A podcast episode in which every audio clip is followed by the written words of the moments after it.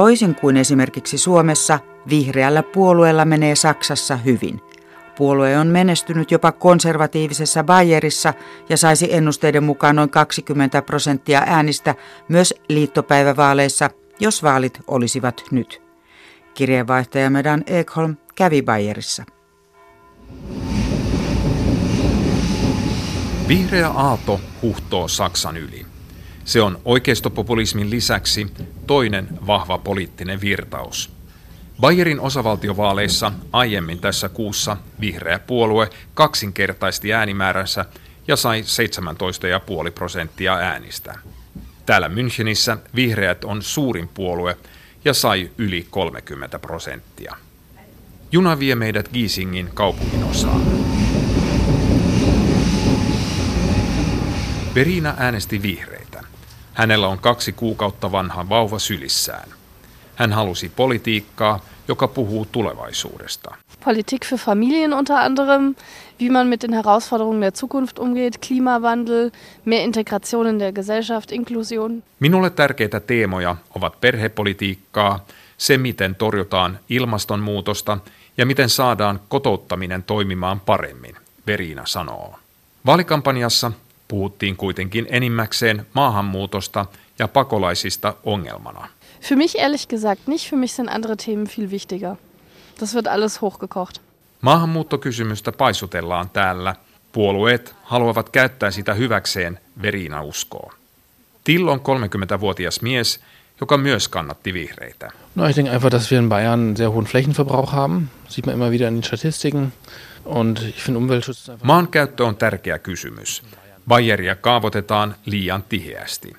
Sen lisäksi ympäristökysymykset yleensä ovat tärkeitä. Esimerkiksi ruskohiilen käyttö energialähteenä Saksassa on liian laajaa. Siitä pitää luopua, Til sanoo.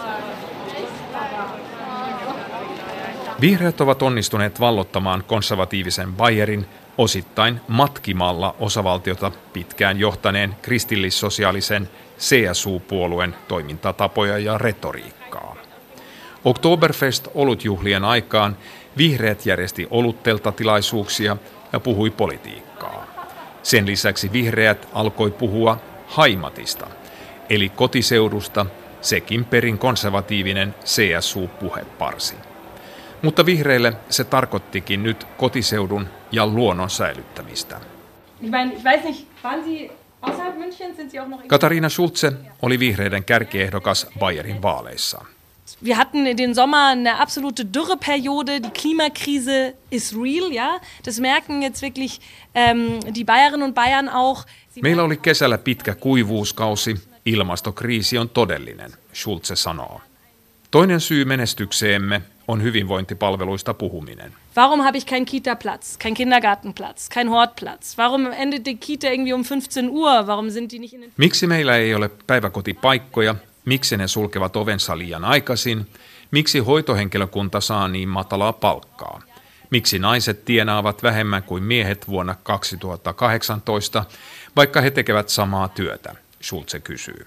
Nämä teemat ovat nyt nostettu esille myös konservatiivisessa Bayerissa. Bayeri on yhä konservatiivinen ja hyvin katolinen, vaikka kristillissosiaalinen unioni CSU teki rökäletappion. 60 vuotta osavaltiota hallinnut CSU-puolue menetti ääniä kahteen suuntaan. Yhtä suuri osuus meni maahanmuuttovastaiselle vaihtoehto Saksalle puolueelle kuin vihreille, mutta ihan eri syystä. Joidenkin mielestä osavaltion päättäjät olivat liian lepsuja pakolaiskysymyksessä – Jotkut CSUn perinteiset kristilliset äänestäjät pitivät puolueen retoriikkaa taas liian kovana ja äänestivät sen takia vihreitä. Bayerin pääministeri Markus Söder puhui turvapaikkaturisteista ja määräsi naulamaan krusifiksit kaikkien viranomaisten rakennusten seiniin. Ich persönlich glaube ja, dass dieses starre Links-Rechts-Schema so langsam sich äh, nicht mehr zeitgemäß ist, um Parteien einzuordnen. Mielestäni puolueiden jyrkkä jakaminen vasemmisto- ja oikeistopuolueisiin on aikansa elänyttä. Poliittinen jännite on toisella akselilla. Liberale Demokratie, pro-europäisch auf der einen Seite und ähm, antieuropäisch und nationalstaatlich auf der anderen. Ich glaube, dass das diese neue Einteilung ist. Toisessa päässä ovat liberaali demokratia ja Eurooppaa kannattavat puolueet. Toisessa päässä taas Eurooppa-vastaiset ja nationalistiset puolueet. Bayerin vihreiden kärkihenkilö Katariina Schulze sanoo. Toimittaja tässä edellä oli Dan Ekholm ja vieraana on nyt erikoistutkija Kimmo Elo Turun yliopiston eduskuntatutkimuksen keskuksesta. Tervetuloa. Kiitoksia. Bayerin osavaltiovaalien seurauksena Münchenistä on tullut yksi Saksan vihreimmistä kaupungeista. Kuinka yllättävä tämä tulos on noin kuitenkin aika konservatiivisena pidetyssä osavaltiossa? No jos katsoo niitä vaaleja ennen julkaistuja kannatusmittauksia, niin ei se, ei se ihan yllätyksenä tullut, että vihreiden nousu nyt on Saksassa jatkunut, jatkunut jo aika pitkään ja, ja myöskin Bayerissa tietysti poikkeuksella nimenomaan juuri, juuri tästä niin kuin Bayerin omalaatuisesta poliittisesta asetelmasta johtuen, mutta ää, tavallaan linjassa kuitenkin sitten tämän yleissaksaisen kehityksen kanssa. No kuinka merkittävä vihreiden nousu on, jos puhutaan Saksan poliittisen kentän muutoksesta? No vihreiden itsensä kannalta se on tietysti hyvin merkittävää, koska mitä suuremmaksi heidän kannatus nousee ja varsinkin sitten, että kun se realisoituu myöskin vaalituloksessa, ettei se jää pelkästään Gallup-kannatukseksi, mikä on vihreillä ollut vähän sellainen ongelma aina välillä. Vihreät on nyt käytännössä sitten näiden niin kuin 2013 vaalien jälkeen pyrkinyt rakentamaan semmoista imagoa, että he ovat hallitusyhteistyökykyisiä, ei pelkästään sosiaalidemokraattien kanssa, vaan myöskin sitten varovaisia askeleita otettu nimenomaan unionin eli kristillisdemokraattien suuntaan. Mutta jos ajattelee tuota Bayerin tulosta, niin onko kuitenkin merkittävää se, että Angela Merkelin johtamien kristillisdemokraattien sisarpuolue CSU ja toisaalta sosiaalidemokraatit menettivät ääniä? On, se on, se on merkittävä erityisesti, niin kuin jos ajatellaan tämän Saksan liittohallituksen asetelmaa, jossa sosiaalidemokraatit jatkaa tätä korpitaivaltaan, he heikkenee edelleen kaikissa Gallup-mittauksissa. Bayerissa heidän tulos käytännössä puolittui. Ja, ja siinä mielessä kaikki, mikä on pois hallituskoalitiolta, ja erityisesti jos on molemmilta vielä, niin vahvistaa sitten niitä, joille tämä kannatus valuu. Ja tässä tapauksessa selkeästi tämä viesti näyttää ollen ainakin osalla äänestäjillä se, että he eivät hyväksyneet tätä Merkelin CDUn sisarpuolen CSUn siirtymistä sinne oikealle ja flirttailua jopa vähän sitten näin AFDn kanssa – vaan he halusivat sitten selkeästi niin osoittaa, että he kannattaa tämmöistä liberaalia arvopohjaa ja, ja sitä kautta niin kuin lähettivät myöskin tietyn tyyppisen viestin myöskin Berliinin. Miten tämä näkyy tämä siirtyminen oikealle käytännössä? No me, jos katsotaan ihan niitä äänestäjäsiirtymä, mitä tehtiin siinä vaalipäivänä näissä, näissä ovensukyselyissä, niin muistaakseni noin 200 000 äänestäjää CSUsta siirtyi vihreiden taakse. Eli se on hyvin merkittävä määrä kuitenkin. Se oli suurin yksittäinen siirtymä niin kuin CSUsta, että AFD oli hyvin lähellä siinä, mutta kuitenkin niin kuin vihreät selkeästi niin kuin, onnistuivat nappamaan äänestäjiä juuri nimenomaan CSUn piiristä. Ja tietysti muissakin, nyt katsotaan näitä muita osavaltiovaaleja, nythän ensi viikonloppuna 28. päivä on nämä Hessenin osavaltiovaalit, niin näiden osalta nähdään ihan samanlainen trendi, eli, eli tavallaan tämä, tämä niin kuin vihreä politiikka tällä hetkellä niin kuin on, on selvästi niin kuin nousussa.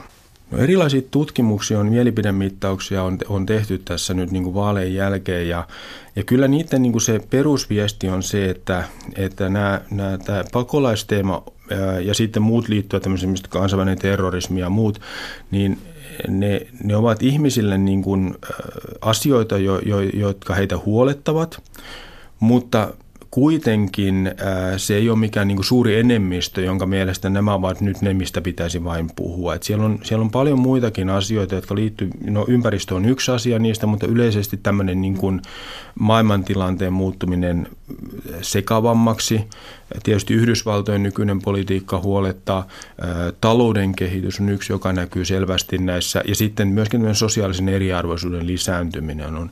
Ja osaltaan niin kuin ihmiset selvästi näyttää kuitenkin odottavan myöskin sitä, että näihin tuotettaisiin jotain ratkaisuja, mikä, mitä ehkä heijastelee myöskin tämä tuore eurobarometri siinä, että niin kuin Euroopan unionin kannatus pitkästä aikaa niin kuin kääntynyt aika vahvankin kasvun. Toki erot on isoja, mutta selvästi tämmöinen niin kuin, toive siitä, että Euroopan unionin piirissä löydettäisiin se isoisiin ongelmiin ratkaisuja, niin on, on niin kuin vahvistunut. Mm. Mitä merkitystä muulle Euroopalle on sillä, mitä Saksan politiikassa tapahtuu? Saksa on kuitenkin tämmöinen Euroopan vahva valtio. Merkitys on paljon siinä, että, että Saksa kuitenkin asettaa osin suoraan, mutta aika pitkälti niin kuin epäsuorasti sitä myöskin eurooppalaista poliittista agendaa.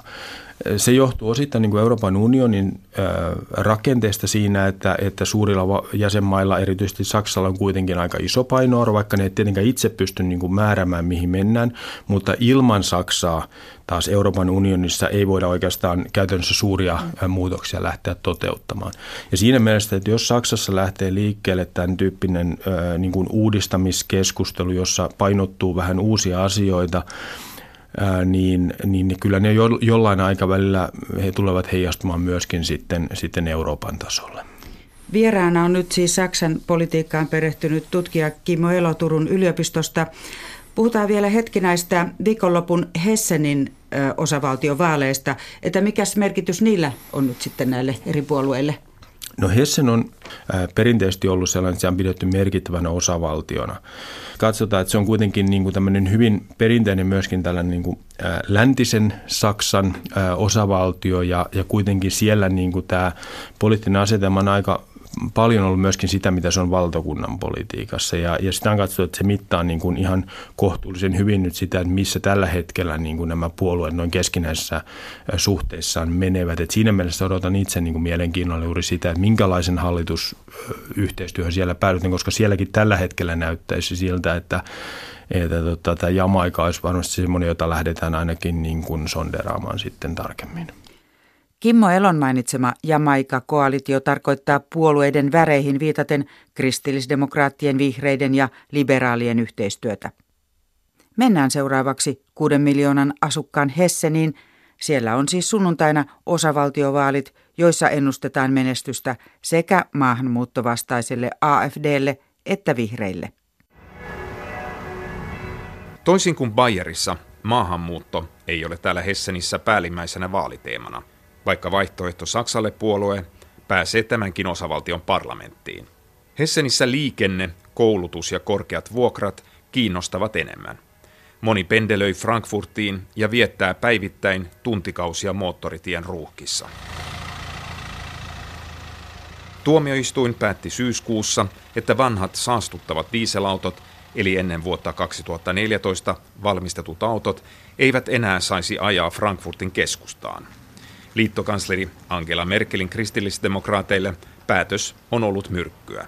Puolue sai Hessenissä viime vaaleissa yli 38 prosenttia äänistä, mielipidetiedustelujen mukaan enää 26 prosenttia. Und wir haben hier sehr deutlich noch einmal gemeinsam festgestellt, dass wir an der Seite der Besitzer von Dieselfahrzeugen stehen. Olemme dieselautojen omistajien puolella. He eivät saisi kärsiä taloudellisesti – Yksityisautoilun pitää olla mahdollista, Merkel sanoi. Hän ehdottikin, että päästönormeja pitää höllentää, vaikka se on EU-sääntöjen vastaista. Tällä tavalla Merkel yrittää rauhoittaa Hessenin autonomistajia ennen vaaleja. Bent on viisikymppinen mies, jolla on kiire kirkon aamuhartaukseen, mutta hän pysähtyy kuitenkin juttelemaan. Dass jetzt in vielen deutschen Städten keine Autos mehr fahren, sondern die Diesel haben und die ganzen LKWs und die ganzen Selbstständigen, Und das in einer Geschwindigkeit, wo man sagt, äh, man hat gar keine Zeit mehr zu handeln. Die Leute, die einen Diesel fahren, werden ja enteignet. Ihr Auto wird wertlos. On hullu, että emme enää saisi liikkua dieselautoilla monessa saksalaisessa kaupungissa. Yrittäjät ja jakeluautot kärsivät tästä. Muutos tulee hyvin nopeasti. Vanhojen dieselautojen arvo romahtaa. Maastamme on tullut hullu, Bernd puuskahtaa. Hän on pettynyt omaan puolueensa CDU-hun. Ich hoffe, dass sie wieder dahin kommt, wo sie vor 20, 30 Jahren war, man konservativ-christlich. Davon hat sie sich entfernt und das tut mir als ehemaligen Stammwähler weh. Toivon, että CDU palaisi juurilleen, konservatiiviseksi ja kristilliseksi. Nykymeno on minulle kivuliasta, Bernd sanoo. Hänelle tärkein vaaliteema on se, että pieniä lapsia ei laiteta päiväkoteihin, vaan että he saisivat jäädä kotiin äitinsä kanssa, kunnes ovat kolmevuotiaita. Kasselissa vihreät pitää vaalikokousta itsepalvelupesulassa. Hessenissä vihreille ennustetaan 22 prosenttia äänistä. Satakunta kuulija tunkeutuu pesulaan kuuntelemaan vihreiden puheenjohtajaa Robert Habeckia, joka on saapunut Berliinistä antamaan vetoapua. Diese Sorge, es kommen zu viele Flüchtlinge, die ist eigentlich gar nicht mehr da. Und man kann eigentlich sagen, dass ähm, ich glaube, das liegt auch an den Grünen, dass die Geschichte so erfolgreich wird, die grüne Geschichte, dass auch die anderen Parteien sehen, man muss sich nicht immer nur nach rechts hinten umdrehen und der AfD hinterher bellen. Uusi pakolaistulva ei enää huolestuta näitä ihmisiä. Vihreiden menestys johtuu siitä, että emme ole jatkuvasti kääntyneet oikealle ja matkineet oikeistopopulistien politiikkaa niin kuin muut, Habeck sanoo. Am 28. Oktober, Thorsten Schäfer-Gümbel. Zukunft jetzt machen. SPD. Hoichelheimin seuratalolla kokoontuvat puolestaan sosiaalidemokraatit. SPDn puheenjohtaja Andrea Naales on saapunut Berliinistä. Sosiaalidemokraatit ovat valtakunnallisella tasolla kutistuneet entisestään Angela Merkelin hallituksessa. SPDn kannatus on noin 14 prosentin luokkaa maanlaajuisesti, mutta Hessenissä noin 20 prosenttia, eli samankokoinen kuin vihreät. Jos Saksaa hallitsevat kristillisdemokraatit ja sosiaalidemokraatit menestyvät huonosti myös Hessenin osavaltiossa, tämä saattaa olla kohtalokasta Saksan suurelle koalitiohallitukselle. Kristillisdemokraattien sisäinen tyytymättömyys Merkeliin yltyy samalla kun yhä useampi demari kysyy, voiko sosiaalidemokraatit enää istua samassa hallituksessa Merkelin kanssa. Pohditaan vielä lopuksi hetki Suomen vihreiden kriisiä. Puolueen kannatuksesta on kadonnut vuodessa peräti 5 prosenttiyksikköä. Vuoteen on mahtunut paljon negatiivista julkisuutta ja puheenjohtaja Touko Aallon vaikeuksia. Tällä viikolla Aalto kertoi eroavansa puheenjohtajan tehtävästä. Tutkija Jenni Karimäki Turun yliopistosta ei kuitenkaan laita alamäkeä täysin puolueen julkisuuskuvan piikkiin. Suomen politiikan keskiössä eivät ole olleet vihreille kaikkein tutuimmat teemat. Politiikan semmoiselle aktiiviselle asialistalle ja agendalle, sinne ei oikein mahdu kovin montaa semmoista kuumaa asiaa yhtä aikaa. Ja vaikka tämä koulutuskysymykset on koko ajan esillä, niin ne ei tällä hetkellä ole se semmoinen etusivun juttu – Mm. lehdissä, vaan ne etusivujutut tulee muilta näkö, muista, muista politiikan lohkoista.